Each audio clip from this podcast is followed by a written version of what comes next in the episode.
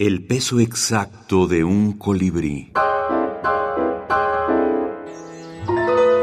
Caperucita Roja en la minificción.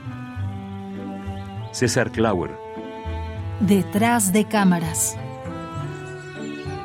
Se rumorea que Caperucita tenía una hermana menor y que a esta le sentaba el rojo mejor.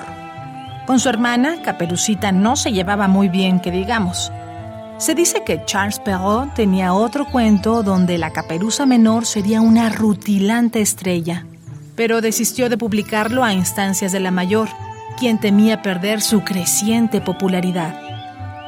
Ya había sido un duro golpe enterarse que el leñador era ahora el novio de su hermana menor. César Clauer, escritor peruano. Mi nombre es César Clauer autor del cuento Detrás de cámaras. En este cuento lo que estamos haciendo es reescribir, no reescribir necesariamente un clásico como Caperucita Roja, sino más bien utilizar los personajes de Caperucita Roja para reescribir la historia.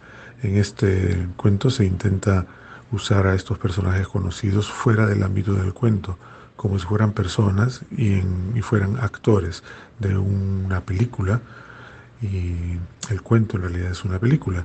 De ahí el título detrás de cámaras y lo que pasa ahí.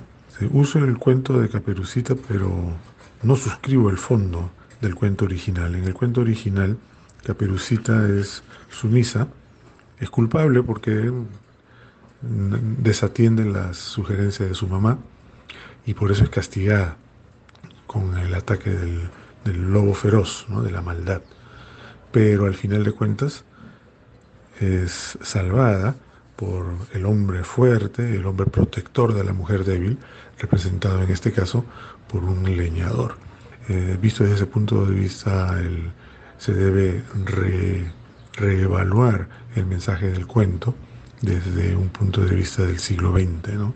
Ver a la mujer como débil y sumisa es algo caduco y que debería cambiar.